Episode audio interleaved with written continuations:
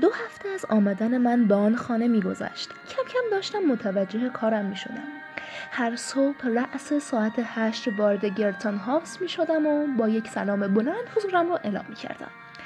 نیتان بعد از عوض کردن لباس های ویل و کمک به او پیش من می آمد. و در مورد دارو و حال و هوای آن روز ویل هر چه که لازم بود را به من می گفت.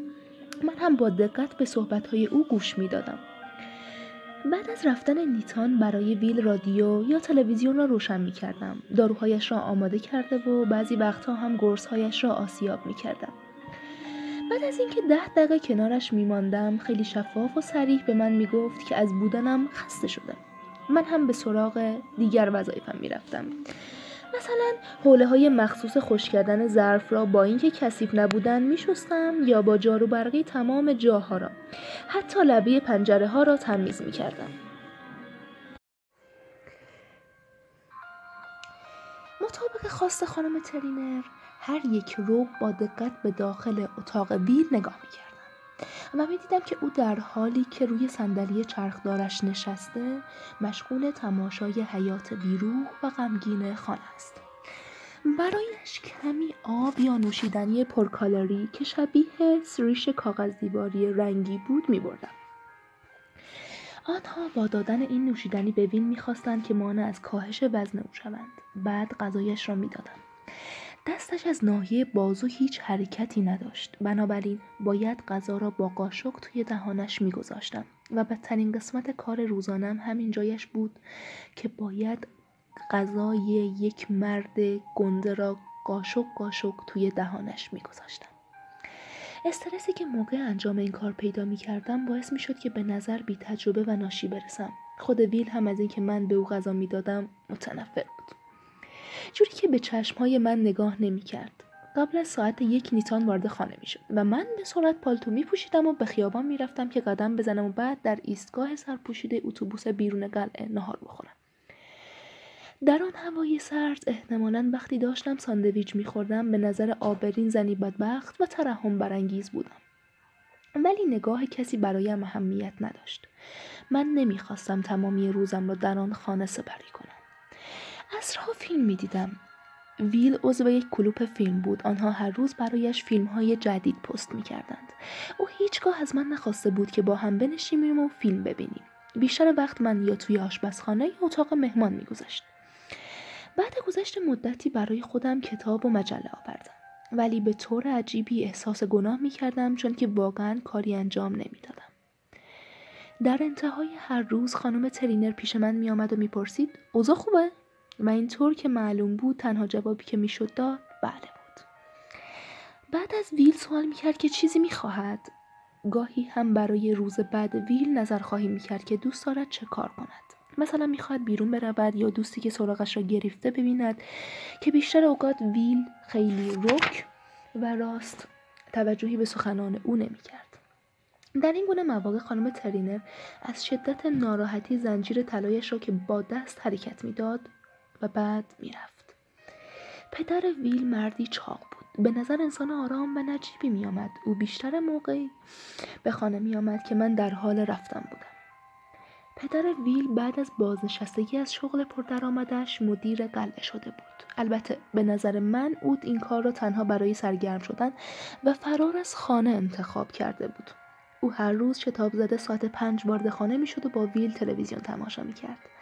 بعضی وقتها موقع رفتن صدایش به گوشم می رسید که درباره اتفاقات و اخبار روز صحبت می کرد. دو هفته اول حالت ویل ترینر را رسد می کرد. بعد از رسد متوجه می شدم که تلاش می کند تا کاملا متفاوت با ویل قبل از تصادف باشد. گذاشته بود که موهای قهوه‌ای روشنش به طرز به هم ریخته بلند شود.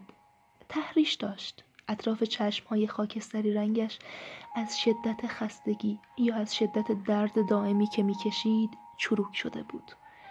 نیتان می گفت که او به ندرت احساس راحتی آرامش دارد. نگاهش چنان خسته و ناامید بود که انگار در این دنیا نیست. بعضی وقتها فکر می کردم شاید این کار او یک مکانیسم دفاعی است شاید برای اینکه با شرایط فعلیش کنار بیاید تصمیم گرفته بود که فرد دیگری بشود و دیگر آن ویل سابق نباشد شاید با انجام این کارها سعی داشت به خودش بقبولاند که این اتفاق برای کس دیگری غیر از ویلترینر رخ داده است. خیلی دلم برایش میسوخت. هر بار که می دیدم مات و مبهوت به حیات رو به روزل زده فکر می کردم که او غمگین ترین انسان روی کره زمین است. بعد از گذشت مدتی که در آن خانه بودم فهمیدم که غم و اندوه ویل تنها به خاطر مشکلات جسمی و اسیر ویلچر شدنش نیست. بلکه او دچار فهرستی از مشکلات جسمی و ناراحتی روحی. تا امان با هم شده که همینها این همه رنج و مهنت برایش برمغان آورده است. گاه خود را جای او میگذاشتم و به این همه احساس درماندگی حق می‌دادم. اما با همه اینها ویل خیلی زشت و بد با من رفتار می‌کرد. در پاسخ حرفهای من جوابهایش تند و آزاردهنده بود. مثلا وقتی از او میپرسیدم که سردش نیست یا به اندازه کافی گرمت هست حالت تلافی جویانه به خود می‌گرفت و می‌گفت اگر احساس سرما بکنم می‌توانم یک پتوی دیگر بخواهم. یا وقتی از او میپرسیدم که صدای جارو برق زیاده اذیت نمیشی؟ می‌گفت چرا صدای جارو برق رو خفه نمی‌کنی؟ موقع غذا خوردن نق می‌زد که غذا گرمه یا سرده یا هنوز لقمه قبلی رو نجویدم نجاوید بعدی رو میدی به همه جملات و رفتارهای من طوری یک من نشان می‌داد که احساس احمق بودن بکنم دو هفته اول کاملا خود را نسبت به رفتارهای او بی تفاوت نشان دادم از او دوری می کردم و به اتاقهای دیگر می رفتم و ناپدید می شدم. سعی می کردم کمتر با او صحبت کنم. تدریجا داشتم از او متنفر می شدم و فکر می کنم این چیزی بود که خود او هم متوجه شده بود. بودن در این خانه و شرایطی که داشتم باعث می شد دلم بیشتر برای کار در کافه فرانک تنگ شود. دلم برای خود فرانک و نگاه حاکی از رضایتش که هر صبح نسارم می کرد تنگ شده بود. دلم برای مشتری های کافه و هم صحبتی دلنشین با آنها که مثل دریایی در اطرافم در تلاطم بودند تنگ شده بود این خانه با وجود این همه وسایل لوکس و گرانگیمتی که در خود جای داده بود همچون گورستانی ساکت و متروک بود. هر بار که شرایط برایم سخت می‌شد به خودم تلقی می کردم که فقط شش ماه فقط شش ماه باید تحمل کنی. یک روز پنجشنبه مشغول آماده کردن نوشیدنی پرکالری ویل بودم که